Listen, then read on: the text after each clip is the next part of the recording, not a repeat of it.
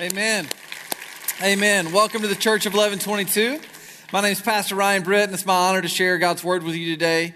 Uh, if you have your Bibles, go ahead and grab them. If not, you have your notes, grab those. We got scripture in there. If you don't have a Bible, there's a Bible in the seat back in front of you, and we'd love for you to grab that and use it today. And you can take that home as our gift, uh, our gift to you. We want you to, to have the scriptures accessible, and we want you to know them. Uh, so, I don't know how you grew up, and I don't know where you grew up, but I grew up on a farm. And I know I look like a manly man that can do all kinds of awesome farm stuff, but it's just not true. Uh, you know, most people who grow up on farms, they learn how to do cool stuff like change the oil or use a hammer. I can't do any of those things. Uh, but growing up on a farm, you know, we had these things in my family, and if you're under 25, you're probably not going to know what this, you probably not have heard this word before, but when I grew up, we had this thing called chores. And chores are things that your parents made you do. And they would write lists of things that you had to do, and you had to do them. And if you didn't have to do them, there was a serious consequence. You know, when I grew up, it wasn't like, you know, uh, my dad would tell me to do something and then he would just go do it for me instead. I actually had to do that thing. And one of my least favorite, not even one of, my least favorite chore was cutting the grass because I lived on a 300 acre farm. And there's a lot of grass. And so, the majority of my childhood into my teen years, I spent my summers riding around cutting grass all by myself. I had two options. I had a little red Murray riding lawnmower with like some janky bicycle handles, and then I had like a John Deere tractor with a bush hog. That has nothing to do with pigs, it's about grass cutting. Just trust me. I had to drive it around, and so I spent a lot of time by myself on these machines cutting grass. Now, all this time by myself explains an incredible amount about me and how insanely crazy I am. But secondly, when I had all this time, there was something I would do to fill the time. And what I would do is I would sing. I would sing a song, the same song over and over and over again for years. And it was this old hymn that I learned in my dad's church. Uh, and the hymn was called, is called I'll Fly Away. I used to just ride around cutting grass singing, I'll fly away at the top of my lungs. And the song goes like this I'm not going to sing it for you, I'm going to spare you. But you can believe me when I say, that all the cows and chickens and horses, they were all repenting and coming to Jesus at the sound of my voice, riding around on my tractor. The song goes like this Some bright morning when this life is over, I'll fly away. To that home on God's celestial shore, I'll fly away. I'll fly away, oh glory. I'll fly away in the morning.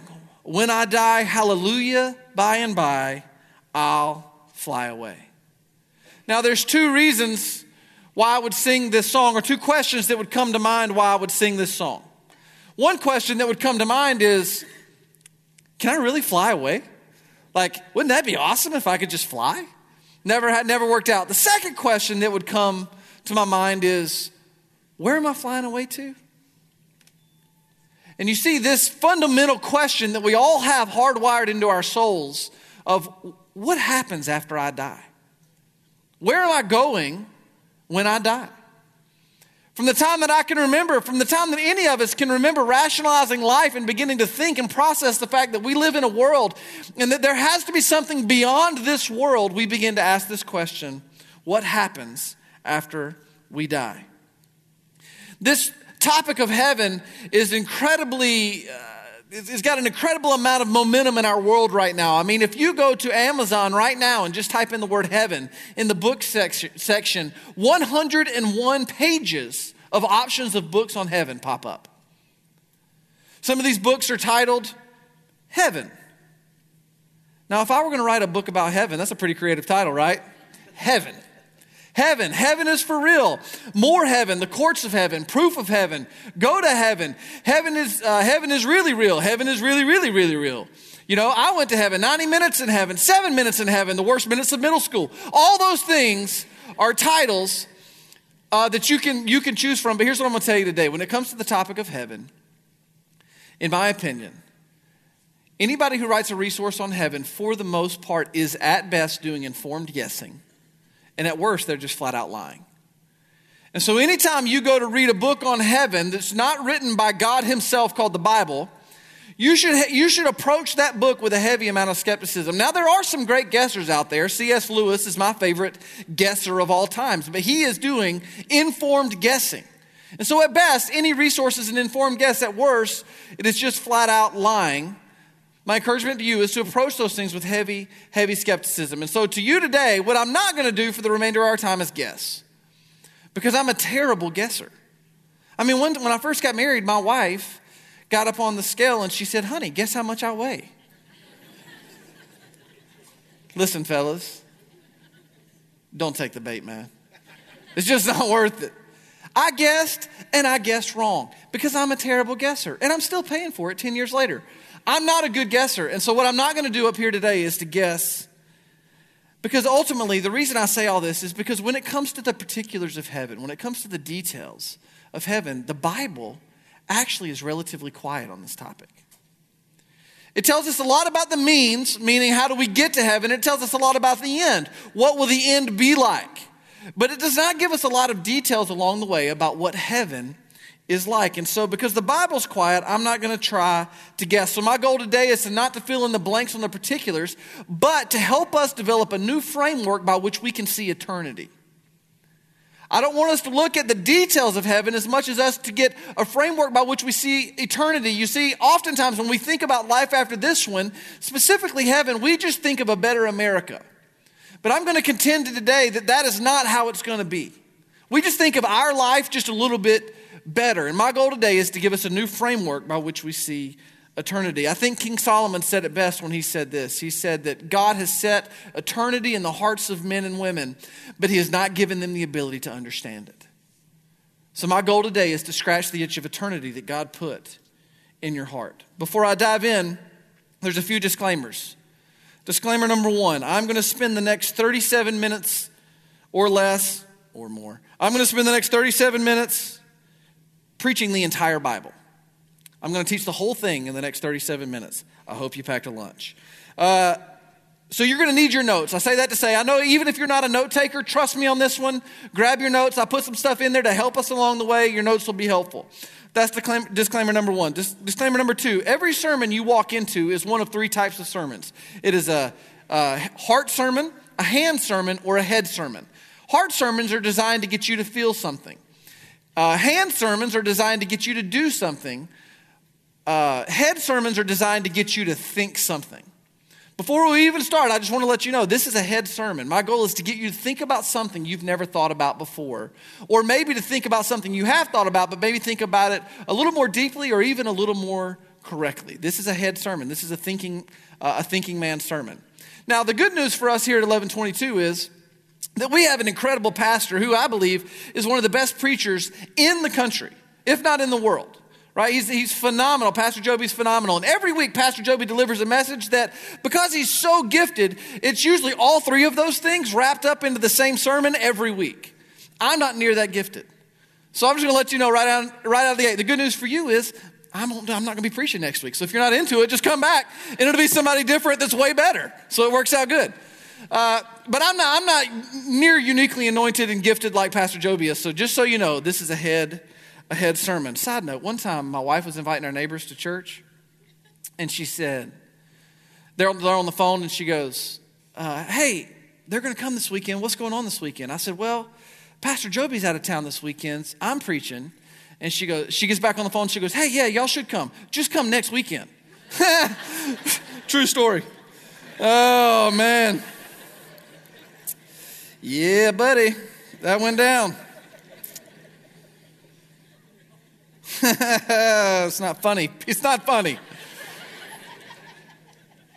Here's my goal we're going to look at the story of God. And I think if we look deep enough at the story of God, we'll begin to understand God's purposes and his plan for all of eternity. So we're going to dive in. If you have your notes, you can turn you can open them up. The verses are there. Here goes my best attempt to help us see eternity in light of the story of God. We are a part of God's story. History is his story. This is God's story, and so here it goes. Jesus says this in Matthew chapter 6, verse 33. He says, Seek first the kingdom of God and his righteousness, and all these things will be added to you.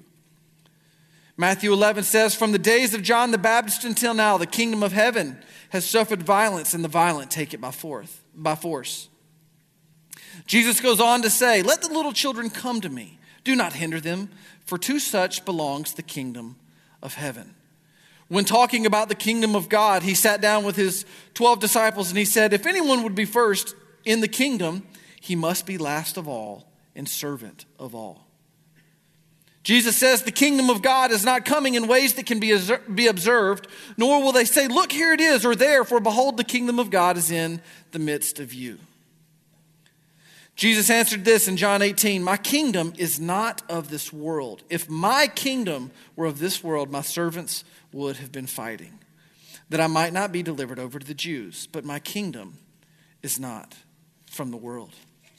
We just prayed this together as a church.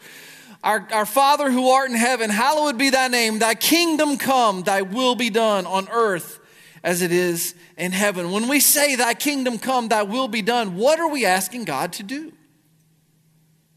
What are we asking for? What does that mean? The first thing we have to establish is that a kingdom is anywhere a king rules and reigns. You're going to want to write down those two words, rules and reigns. We're going to come back to those two words a lot.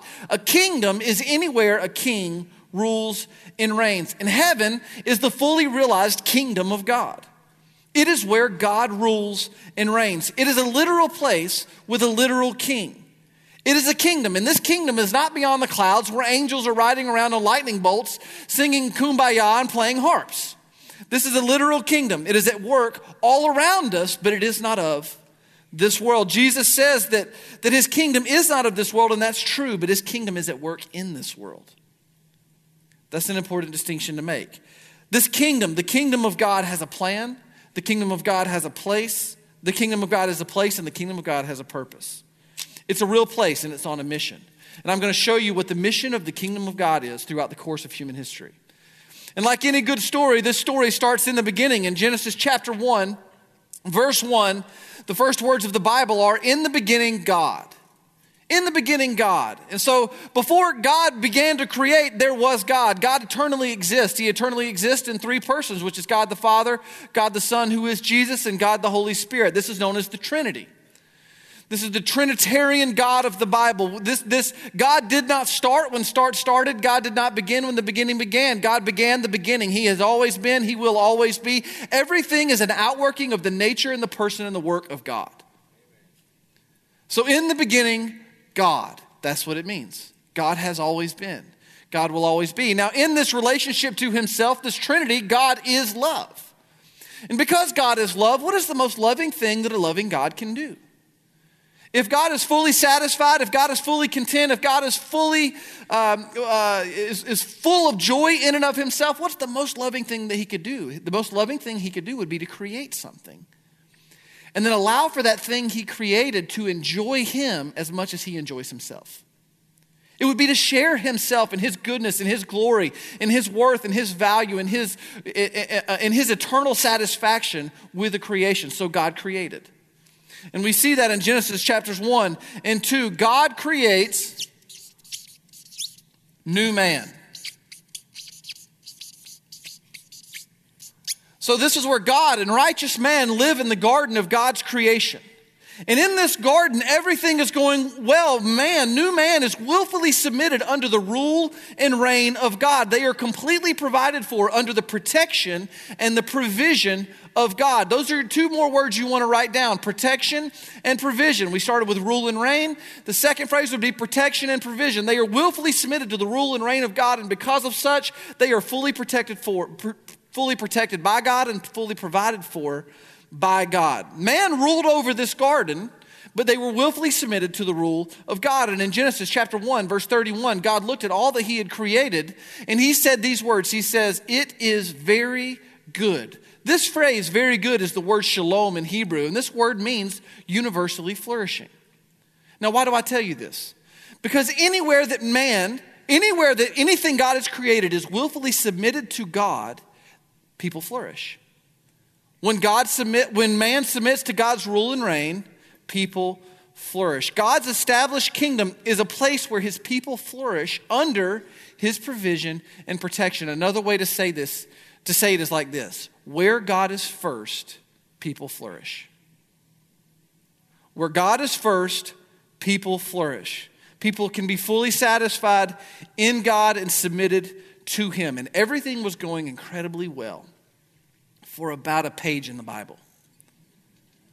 And then the second part of our story comes, and this is where sin and Satan enter. This is where sin and Satan enter. Now, sin and Satan, they have an objective. God has an enemy, and God's enemy was the most beautiful of all the angels. But being the most beautiful of all the angels and having unrestricted access to God was not good enough for, his, uh, for him. He wanted to be equal with God, he wanted to be first. And so he challenged and contested God, and because of that, God cast him from God's presence and the King of heaven, because the King of heaven, who is God, will not be second. He can't be second. If at whatever point God chose to not be first, he would no longer be God. And so God is first. And because God is first, nothing else can be first. God is before all things. He is preeminent. And this, this Satan and sin challenged and contested God. He was the first to do so. And anytime that anything that is created by God decides to want to be God or want to be first, that decision in and of itself is a consequence. And that consequence is that you are willfully being separated from God. You were saying, God, what you are offering is not good enough for me. I can do better. And that decision is a consequence in and of itself. Because the creation is willfully choosing to separate itself from God's rule and reign and from God's protection and provision. So when sin and Satan entered the world, they tempted man, and man stepped out from under the provision and protection of God's kingdom, and literally all hell broke loose.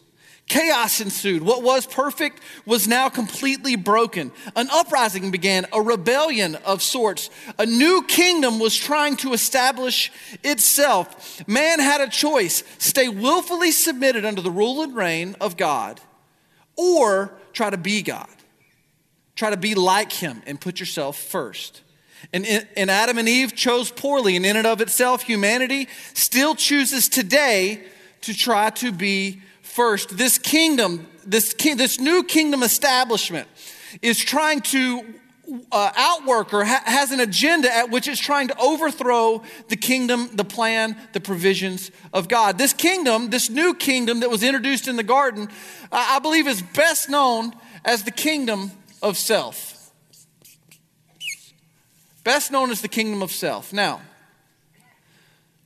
what is sin if it is not self glorification over God glorification? What is sin if it's not self gratification over God gratification? What is sin if it's not saying, God, what you have is not good enough, I can do better? And so this kingdom of self has an agenda it outworking an economy. It's, it's trying to build something. And some of the things, this temptation, when Satan tempted Adam and Eve and they bought into the lie and they began to, to willfully reject God's provision and protection and begin to try to provide for themselves, they began to set up a new economy. And this economy has an agenda that's, that's got some things that make that it's trying to establish as priority. Some of those things are, let's start with an appetite for more. The kingdom of self is into more. More what? Everything. Whatever I have is not enough. I need something else to satisfy. Ever been there? Whatever I have is not enough. I need something else to satisfy. Let me say it like this Have you ever been in a season of life where you thought, man, if I could just get there, then everything will be better? Maybe there's a new car, a new promotion, a new job, a new marriage, a different marriage. Whatever it is, you think, if I can just get there, then everything will be better. See, that's the kingdom. That's the kingdom of self saying, what you have is not enough. What God's done is not enough. You need, you need more. More. I just want to get there. Another, another outworking of the, the kingdom of self is this, this insatiable appetite to feel better. It's an insatiable appetite to feel better. And so what we do is we, we chase happy. We chase happy. We chase experience after experience. And we live life going through this cyclical process of think, feel, behave, reassess. Think, feel, behave, reassess. And the goal of this process is to remove negative emotion. And if we find a behavior that removes negative emotion, we will pursue that thing over and over again until it doesn't remove negative emotion anymore. That's how addiction is formed right? Not just things that we would normally classify as addiction, but pretty much anything that we habitually pursue to help us feel better goes through this process. The kingdom of self says you can feel better in and of yourself. You should keep trying harder. You can, you can do it, man. Keep trying harder. That's what the kingdom of self says. The kingdom of self is also into power. Another way to say this would be control. I got this. My way's better. I got this. And this is super, uh, super complex on a heart level. Think about it like this like in my life, I don't have any problem trusting my life with God. If God were to say, Son, I want to send you over to the farthest part of the world right now, and you were going to go there and you were going to proclaim the gospel at your great demise unto your death, I would say, No problem. No problem, I'm in. Right? For my life, no problem. My wife's life, no problem. My kids, my kids, I'm a little more into, let's discuss this. I'm a little more into manipulation and control in my life when it comes to my children. God, I think you, you can have my life, but as far as where my kids are going to school, God, do you even know what you're doing? So I just start grabbing for power and, and control. Another thing this, this kingdom, the kingdom of self, is trying to to tempt us into and to lie to us and help us believe is that the way we think about each other is the most important thing.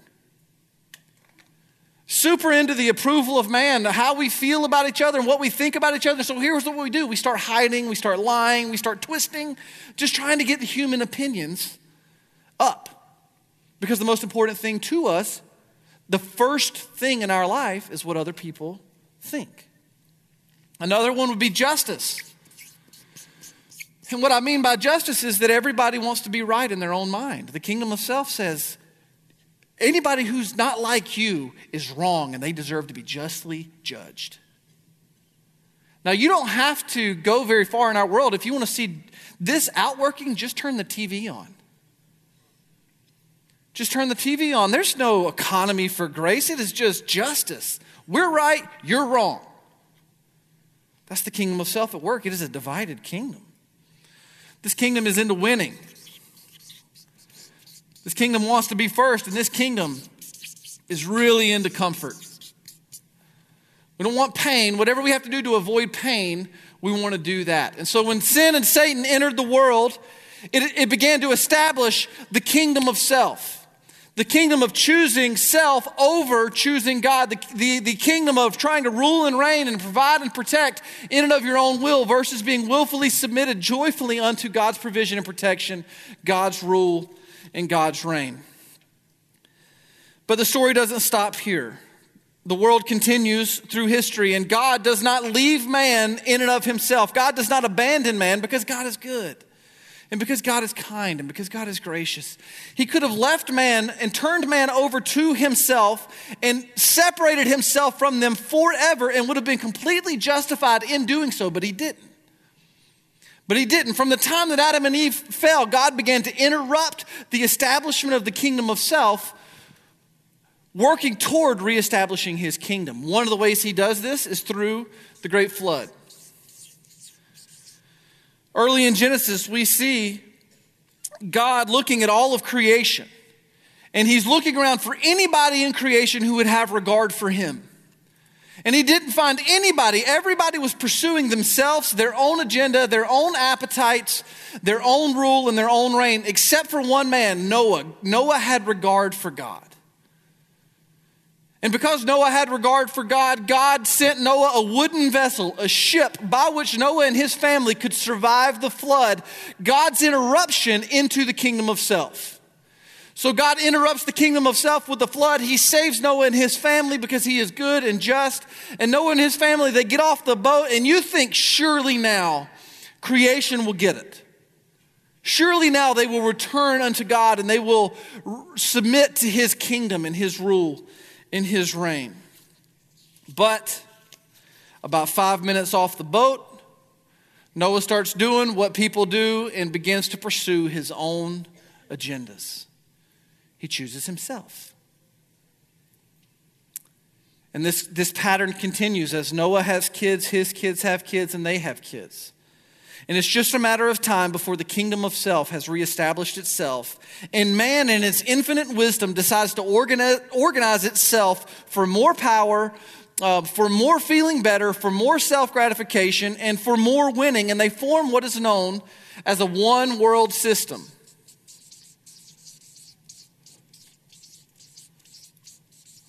One world system. We know this in the Old Testament as the Tower of Babel.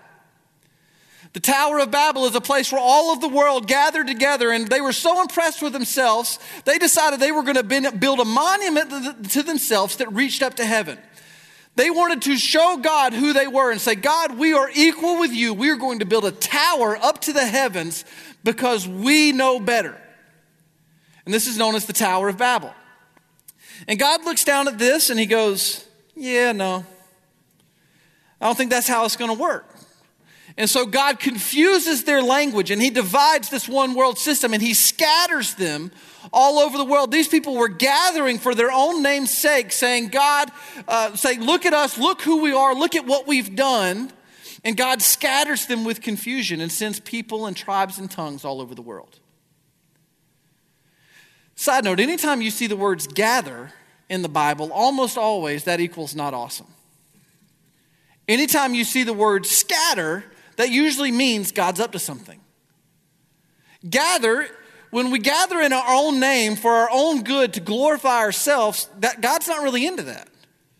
But when we scatter for his glory, when we scatter for his mission and for his purposes, God's super into that. Another way to say scatter would be send. God sent people all over the world. God said, Go, and they went. So history continues, and man continues to rebel. Even though God interrupts them here, God interrupts them here, God interrupts them here with confusion, he continues down the road. And in Genesis chapter 12, we see God choose for himself his people. And this is the nation of Israel. God chooses for himself a people, and he chooses, he says, I will be your God, and you will be my people. And he chooses a man named Abram. And he makes a covenant with Abram and changes his name to Abraham. And this covenant ultimately says that I will bless you and I will make your name great and I will make you a blessing to all the world. Meaning that I'm going to choose from you, I'm going to make a people. And these people's purpose is to testify to the world of who I am and what I've done. So the nation of Israel, their purpose was to glorify God, was to show the world who God is and what God has done. And the nation of Israel, over and over and over and over again, they rejected God's purpose and rejected God's plan. But because God is patient and God is kind, time and time and time again, God would interrupt Israel's uh, rejection of him and try to keep them moving in his direction, trying to reestablish his kingdom, but they would reject it time and time and time again. You see, God dwelt in tabernacles and temples with his people, and they could meet with him, and he led them with a cloud by day and fire by night. And he did incredible miracles. He conquered giants and destroyed armies for the nation of, of Israel. The story of the nation of Israel is this beautiful story of God's goodness and kindness, but the nation of Israel continually rejected God over and over and over again. And throughout the rest of the Old Testament, we see this cycle of God reject of God's people rejecting God and the rest of the world rejecting God's people. You tracking? God's people reject God, the rest of the world rejects God's people. That is the cycle of Genesis from Genesis 12 unto Malachi. And we get to the end of the Old Testament, and we know what we enter into what is called the 400 years of silence. But I would contend to you today that the world was not silent at all. That it was God was actually preparing creation for an invasion. You see, and this is where we reach the high point of human history. God here, He interrupts, He interrupts, He interrupts, He interrupts. At the high point of human history, He invades. And this is the life death, and resurrection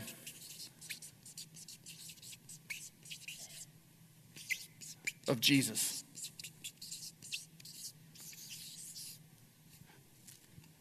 The life, death, and resurrection of Jesus is a landed invasion of God's kingdom. You don't want me, you don't want me, you don't want me, I'm coming to get you. And that is what the life, death, and resurrection of Jesus is. And Jesus taught us about this kingdom in his life. And he did this no better place that I can find than in Matthew chapter 5, where Jesus taught us about the outworking of God's kingdom, about what God's purpose and plan is for his kingdom, about what God's kingdom looks like. And so there we have the kingdom of self, here we have the kingdom of God. Jesus tells us about this kingdom in Matthew chapter 4 and 5, and it says this He went throughout all Galilee, teaching in their synagogues and proclaiming the gospel of the kingdom and healing every disease and every affliction among the people. So his fame spread throughout all Syria, and they brought him all the sick, those afflicted with various diseases and pains, those oppressed by demons, those having seizures and paralytics, and he healed them. And great crowds followed him from Galilee and the Decapolis, and from Jerusalem and Judea, and from beyond the Jordan. And then Jesus starts the Sermon on the Mount in Matthew 5, and, and it says this Seeing the crowds, he went up to the mountain, and when he sat down, his disciples came to him, and this is what he taught them Blessed are the poor in spirit, for theirs is the kingdom of God. Blessed are those who mourn, for they will be comforted. Blessed are the meek, for they shall inherit the earth. Blessed are those who hunger and thirst for righteousness, for they will be filled. Blessed are the merciful, for they will be shown mercy. Blessed are the pure in heart, for they will see God. Blessed are the peacemakers, for they will be called children of God. And blessed are those who are persecuted because of righteousness, for theirs is the kingdom of heaven. So when I read that, do you hear how different the agenda for the kingdom of God is than the agenda for the kingdom of self? Let me show you. The first thing Jesus says in the Beatitudes or the Sermon on the Mount in Matthew 5 is this Blessed are the poor. The kingdom of self just wants more. This is just an insatiable appetite to fill up all of our buckets of want. And if we don't get what we want, we are not happy. That's what the kingdom of self is all about. And Jesus is like, no, no, no, no, no. That's, that's not life. That you're chasing death. Blessed are the poor, is what Jesus says. Not those who chase more, but blessed are the poor in spirit. And this is what that means. Blessed are the needy.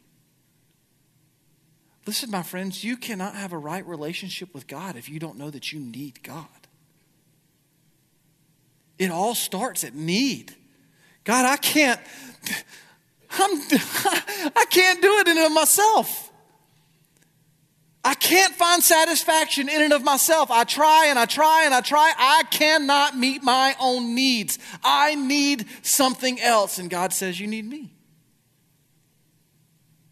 Blessed are the poor in spirit. Blessed are those who mourn. Over here, be happy, feel better. Over here, blessed are those who mourn. What? Blessed are those who are broken by brokenness, is what Jesus is saying. And look, if you look around our world right now, our country and our world, and you are not broken by brokenness, then I don't know what you're feeling. I don't know what you're feeling.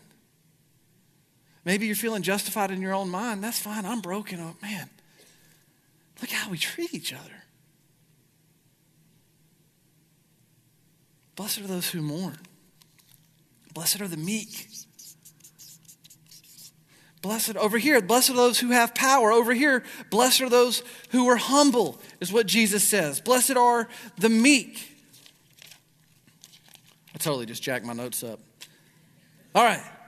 Over here, blessed are the pure in heart. Blessed are the peacemakers. Blessed are the persecuted. Do you see how different it is? Over here, we want justice. Over here, we want mercy, right? We, pure, I didn't write it, but mercy. Over there, we want winning. Over here, we want peace. Over there, we want comfort. Over here, Jesus said, Blessed are the persecuted. Blessed are the persecuted. And here's how it works. This is why the life, death, and resurrection of Jesus is a landed invasion because when we're born, we are born into the kingdom of self. We are over here on the right side of justice, meaning that by both our own demands and the demands of the law, of God's law, we are justly judged. We can't meet our own set, set, uh, set, of expectations. We cannot satisfy ourselves. And we have rejected God. We're born into that. When Adam and Eve stepped out from under God's provision and protection, God's rule and reign, they took us with them. And for all of humanity, we are born into here, and this is, and we cannot get out of here. Not only can we not get out of here in of ourselves, we would not. We can't do it, and we wouldn't do it.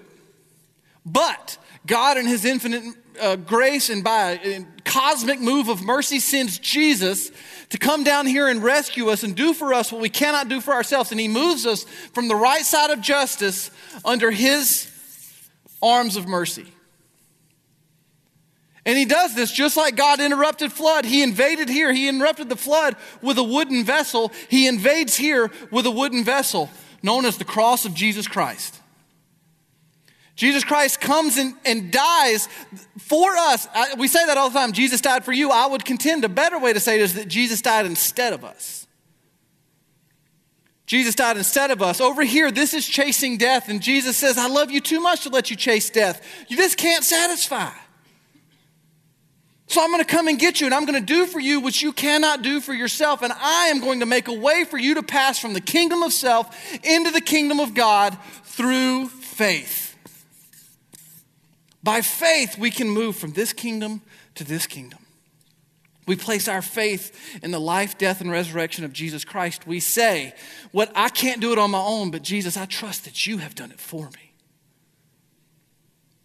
And we move from the kingdom of self into the kingdom of God. This is why I call it a landed invasion. The good news is when Jesus died, he conquered once and for all the agendas of self. But he did not stay dead. He did not stay dead. He rose again on the third day. And Pastor Joby says all the time that if Jesus rose from the dead, then anything is possible. And from that time until this time, we've been seeing these, these miracles of God's outworking through the life, death, and resurrection of Jesus as the high point of human history, the thing we see happen after Jesus. Eventually, Jesus ascends back into heaven with the promise of his return one day. But until I come back, you have a mission. And he again establishes for himself a people. He carves out for himself a people on this world, and this people is known as the church. And the church, just like the nation of Israel, the church's job is to testify to the goodness of God and the mercy of God in the person and life and death and resurrection of Jesus Christ. Over here, we had temples and tabernacles that God dwelt in. Over here, we have His Word and His Spirit. God indwells His people, who He calls His temple. And instead of a cloud by day and fire by night here, He gives us His Word to tell us what to do and guides us by His Spirit. We are His church. And this church has a purpose. You see, you and I live to make much of God, and God has now chosen this vehicle by which He will make Himself known to all of creation. But the story doesn't end here, it continues. As, as humanity heads toward the end of time, there's a whole lot of things that are going to happen. And I don't have time to get into them today. But one thing we will see for sure is that the world will again begin to organize itself under a one world system a one world system. Now, hundreds of years ago, we couldn't have imagined this, but it's not too hard to imagine today. I mean, just think about it. I could leave here today and get on the plane and be on the other side of the world in less than a day. I can get my phone out of my pocket and I can be there in a second. It's just not that hard to imagine. Dan, the book of Daniel and the, the book of Revelation tell us about this one world system. And this one world system will be the kingdom of self's final push to overthrow the kingdom of God fully and finally. It will be, it will be the, the last attempt for, for the kingdom of self to rise up and to make much of itself and overthrow the kingdom of God. But God will not have it. He will not have it. It tells us in Revelation chapter 19 and 2 Peter verse 3, it tells us that there's coming a time when the King of Heaven is going to ride in this place. He's going to ride up in here on a horse, and his eyes are on fire, and he's got a sword that comes out of his mouth, and he's got a fat tattoo on his leg that says something so awesome we can't even understand it. It says he wears a robe dipped in blood and that he will make war against his enemies. And this, just like there was a flood in the Old Testament, through fire and war, Jesus will fully and finally overthrow the kingdom of self. He will finally execute uh, his will against the kingdom of self, and not only will he leave it there, he will then cast sin and Satan and self. They exit the show, they are gone forever. He casts them into an eternal abyss where they are separated from God's people and they are separated from God's provision, and there is no hope for return to God's rule and reign. There is no hope for return to God's protection and provision. It is full and it is final and it is forever. Sin and Satan exit the building. And by the power of the work of Jesus Christ, the kingdom of self is no more. All of the death, and all of the chaos and all of the lying and all of the insecurity and all the manipulation and all the pain and all the sickness is all gone. Because Jesus puts death to death.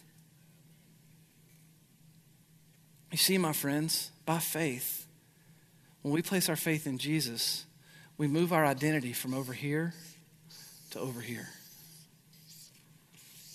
I mean, if you read the Beatitudes, what are the Beatitudes? They are Jesus. He is the embodiment of the kingdom of God. He was poor. He mourned. He was broken by brokenness, ours. His body was broken by our brokenness. He was meek and humble. He did what he did not have to do.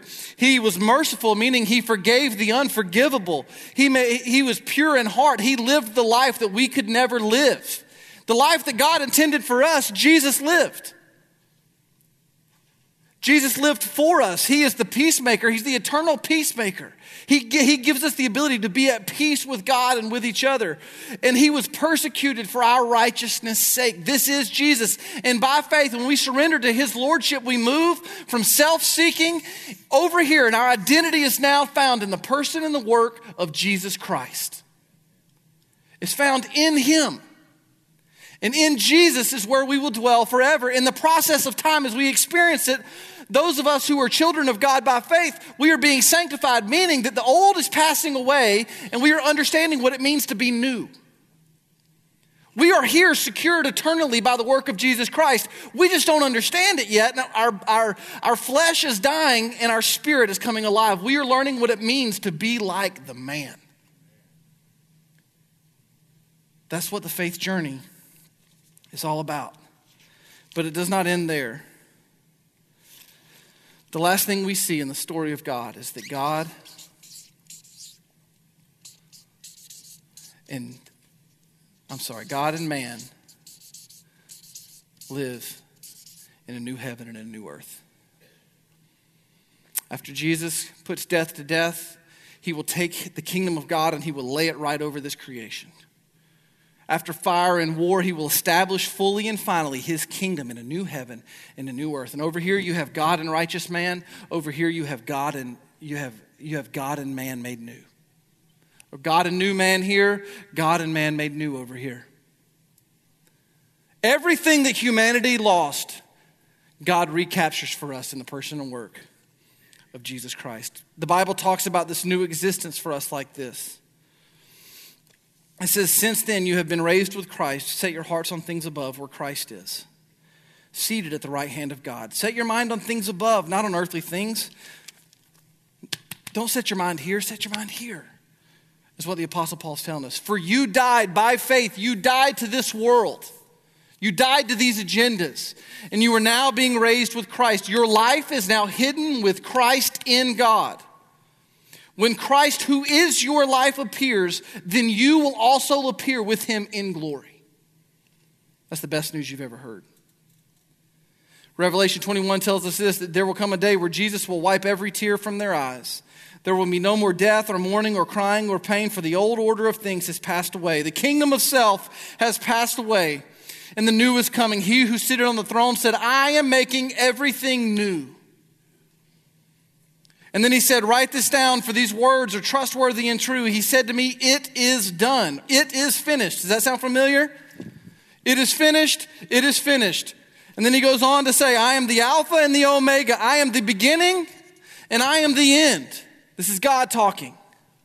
I am the beginning and the end. To the thirsty, I will give water without cost from the spring of the water of life. Those who are victorious by faith will inherit all this, and I will be their God, and they will be my children. Ah, I will be your God, and you will be my people. And we don't want you, God. I will be your God, and you will be my people. We don't want you, God. I will be your God, and you will be my people. We don't want you, God. I will be your God, and you will be my people. We don't want you, God. I will be your God, and I will have you. It is finished. Now, to the end of time, it is done. Revelation 22 says this No longer will there be any curse. The curse of self is gone. The throne of God and of the Lamb will be in the city, and his servants will serve him. They will see his face, and his name will be on their foreheads. There will be no more night.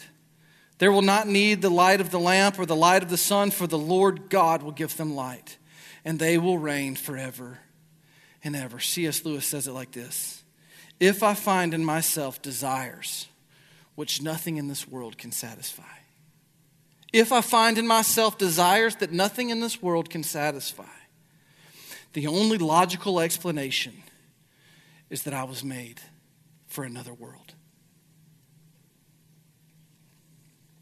So, why does this matter? Well, when I was a kid at church, I got asked a question a lot. And the question was a well meaning question, and I thought about it for a long, long time. And the question was this If you were to stand before God and He were to say, Why should I let you into my kingdom? What would you say? And years and years and years and years of my life, I spent thinking about that, that. And this is how I would have answered it for a long time. Why should I let you into the kingdom of heaven? Well, God, I, I tried to do more good things than bad things. I went to church, I prayed, I got baptized one time. my, dad, my dad was a pastor, he was awesome. Um, I never tried to hurt anybody. I never did too much stuff that I think's super bad. I this, these are the things I did, and so what I would thought forever was that I would stand before God and that I would justify myself to Him.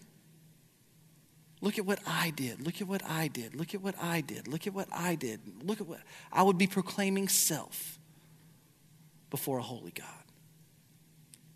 And then somewhere along the way, the kingdom of God, the story of God, the person and the work of Jesus Christ hijacked my heart. And he changed my mind. You see, that's how Jesus works. Whether he grabs our hearts and changes our mind or he changes our mind and grabs our heart, it doesn't matter because he wins. He grabbed my heart and he changed my mind. And so now, at this point in my life, if I were to stand there and I were to be asked, God, by God, why should I let you into the kingdom of heaven? I think what I'd do is I'd just get down on my knees, I'd put my head down, and I'd just say, You shouldn't. You shouldn't. And then I'd just start pointing and I'd say, but I'm with him. And I'd point at Jesus. And I'd be like, I'm with him. He's my righteousness. He's the deal. He's the King of Kings and the Lord of Lords. You sent him to rescue me. I'm rescued. I trust him. I follow him. I'm surrendered unto him. He's the deal. He, at, the, at the doors of the gates of heaven, my friend, it does not matter what you've done, it matters who you're with. Are you going to try to stand on your own two legs? Or are you going to trust in the personal work of Jesus Christ? He is the fully realized kingdom of God. Now, I don't know if it's actually going to play out that way. I actually doubt that it will, but it's an interesting question. It's an interesting question. And I think that, that as I answer that question, it stirs my heart to begin to proclaim the gospel of the kingdom of God, which is worthy is the Lamb who was slain. Worthy is he. He is the King of kings and the Lord of lords. He is the Prince of peace, the great I am. I think as I say those words, I can begin to tune my heart's ear to the song of heaven, which is Worthy is He, worthy is the Lamb who was slain, who was and is and is to come. Holy, holy, holy is the Lord God Almighty.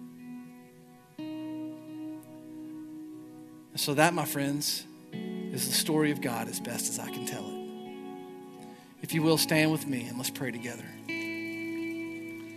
as we hear the gospel of the kingdom of God, the gospel demands a response. And here at Eleven22, we respond to God a couple of different ways. One is that we pray. I would encourage you that if God is stirring your thinking or stirring your heart toward Him, that you come to the altars and you pray and you seek God and you seek His kingdom. Maybe the kingdom of self is fighting for some serious throne room in your heart and you need to come surrender self unto the Lordship of Jesus Christ. I would invite you to come and do so. Secondly, we respond to God and to the gospel by giving. We have giving boxes all over the room and all of our locations. You can go and give your first and your best to God because He gave His first and His best to you and His Son, Jesus Christ. And then lastly, we respond through singing. And we are going to tune our voices in this room, in our little kingdom outpost here at Eleven22. We're going to tune our voices to the song of heaven, which is Holy, Holy, Holy is the Lord God Almighty, who was and is and is to come. Let's respond to Him together. Let's pray. Dear Heavenly Father, we thank you that you are the great I am and that you sent Jesus to do for us what we could not do for ourselves. I pray that by faith we would trust you more. I pray that you would give us the ability to see more clearly your plan for eternity as we sing the song of eternity together. Father, I pray that you would call us unto repentance, that you would lead us to the quiet waters of your presence.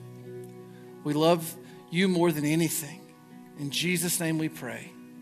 Amen.